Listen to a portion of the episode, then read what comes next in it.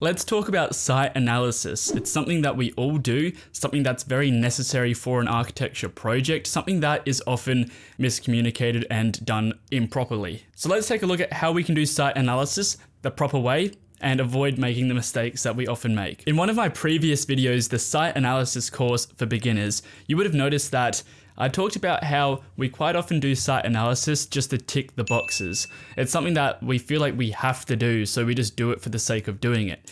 But this is probably the first mistake that I see architecture students make when doing site analysis. If you're doing a site analysis for the sake of just doing an analysis so you can tick a box and say that it's done, if it's a requirement for your assessment and you just want to get it out the way so that you can move on to designing, you're doing yourself a disservice because site analysis is the first and key thing to get making sure that you have a successful architecture concept. If you're doing a site analysis, just rocking up to the site and you're taking a few notes, looking at where the sun is, and then leaving and calling it a day, well, you're missing out on a lot of valuable information. And if you're not taking anything away from your initial site analysis, you're definitely missing out on a lot of key information. So that's the first mistake that I often see architecture students making when it comes to site analysis is that they're often including a lot of irrelevant and unnecessary information in their site analysis because they're doing it for the sake of doing it.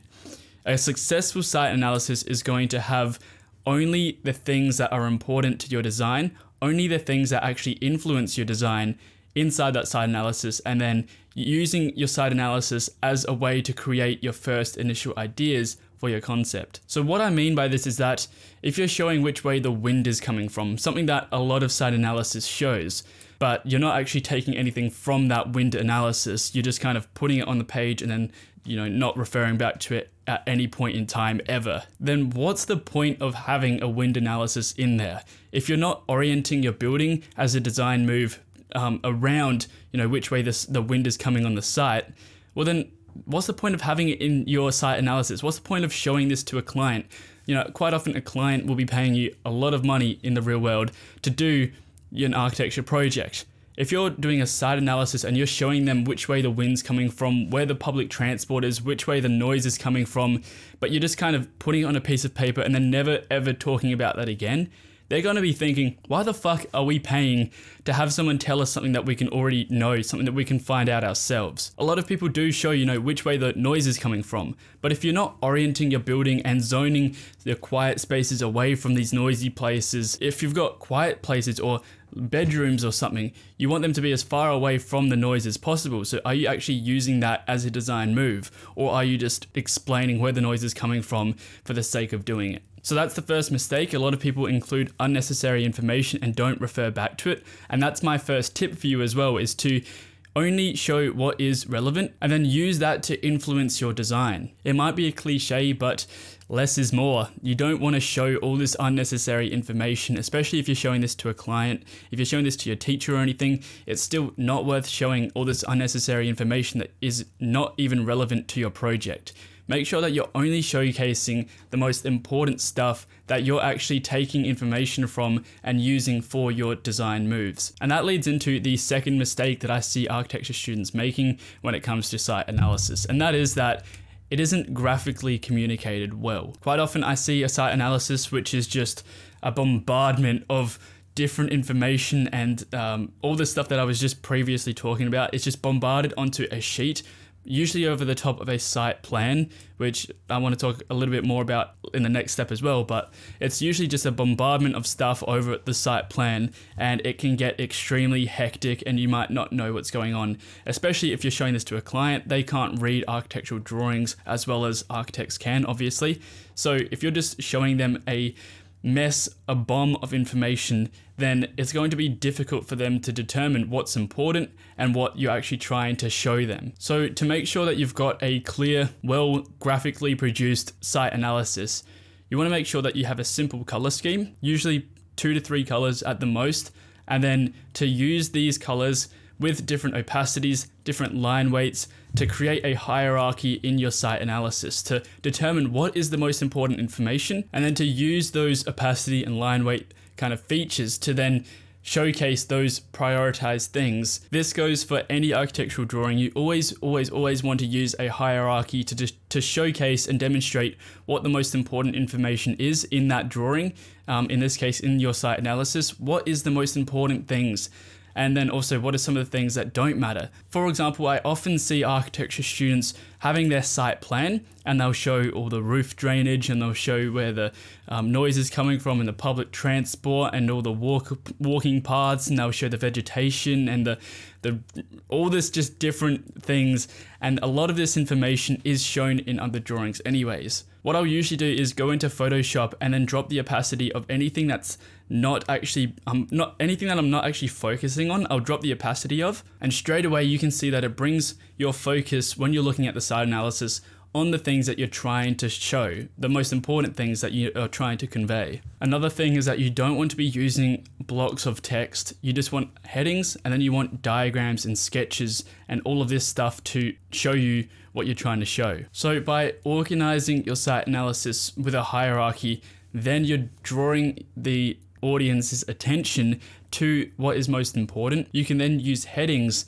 to organize that information into a succinct and clear demonstration of what you're trying to show. Let your sketches, let your diagrams, and let your drawings do the talking. You don't need blocks of text. You might have great information and really important things to show, but if you're not graphically communicating it well, then that stuff gets lost. So that is the second mistake that I've seen architecture students make when doing site analysis. They're not graphically communicating what they're trying to show well enough that it's clear and succinct. And so that's my second tip to go into Photoshop, change out the hierarchy and change the opacity and the line weights of anything that you're not wanting to show. Any information in that drawing that isn't necessary or shown on another drawing, for example, the roof water drainage and stuff like that, that's going to be shown on the roof plan. You don't necessarily need to show it in the site analysis. Strip that stuff away from the site analysis and keep it not necessarily min minimalistic, but make sure that you're only showing what you need to show. So the third mistake that I've seen architecture students make when it comes to site analysis is that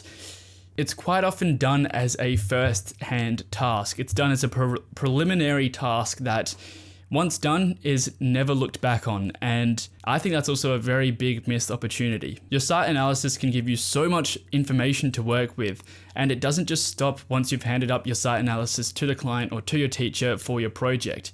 Site analysis runs through the entire project, the entire design phase. Maybe not, you know, construction and um, documentation, but it's going to run through that entire design phase whenever you're considering about how your building is oriented or where some of the internal spaces are going, you're going to think back to that initial site analysis and you're going to think, hmm, which where is the sun in the sky in winter or in summer? And where is the wind coming from? Where are the where is the noise pollution coming from? How is how do you get to the building um, via public transport? So you may want the entrances to be on that side of the building where most people are coming from from public transport. Stuff like this. You're going to be thinking about this stuff all throughout your project and that's going to constantly come back to your site analysis and you're going to need to keep that in the back of your mind through the entire project and refer back to it. This comes back to that first point that we made. If you're doing a site analysis for the sake of it and you're not taking anything from it, then it's a waste. But if you do it properly and you take design moves from it, those design moves can come at any time in the design phase. It might not just be in that first two weeks where you're doing site analysis or the first two days or first day, because in the real world, site analysis isn't a very big part of a project, but it is something that once done, you can constantly refer back to. And by having a really good understanding of your site, it's going to really propel your project into the next level. So that's the third mistake is that students often take site analysis as a preliminary task and they'll just leave it and they'll forget about it once it's done. But that's my next tip is to take that site analysis, keep it in the back of your mind the entire time you're designing your project, and you're going to see so many different ideas and concepts and creations come from that site analysis because it really, really does play a big part in the design. And if you're not thinking about your site analysis while designing your building, it's just a wasted opportunity, and your site's not going to fit into the context well, and it's not going to be sustainable or passively designed, anything like this. So make sure you keep it in the back of your mind And that leads into the fourth mistake that architecture students make, which is that they often limit their site analysis to a site plan. Every site analysis I see, especially in architecture school, is done overlaid on a site plan. You know, you have your sun path, you have the wind direction and the noise, and that's all overlaid on a site plan. And that works, it does work because it's a site analysis, you're looking at the full site. Don't get limited to just a site plan. Make sure you're using sketches and diagrams and other drawings to tell your site analysis story as you're doing your site analysis, maybe you're doing it on a site plan, but then when you're thinking of site moves, for example, cross ventilation in your building, you can then take that to a section and start showing that in section and you can overlay that on your site plan. Or you can do your site analysis in a axonometric view, in a perspective or something like that. It doesn't have to be a site plan. And there are a lot of successful ways to do site analysis, which is not limited to a site plan. The best site analyses are often done with other modes of communication, whether it be diagrams, sketches, animations, temporal media, film, anything like this, being able to describe your site in a way that isn't just an overlay of information on a site plan, it really shows that you've thought deeply about it and it can create some really good opportunities for a design. Exploring your site in a way that isn't two dimensional in a site plan, that's going to come with a lot of great ideas for you to work with. If you're still struggling with site analysis, feel free to check out my site analysis course here on YouTube. That link is going to be up above. I'm not too sure which side, so I'm going to go both sides there. Until next time, guys, take care and be well.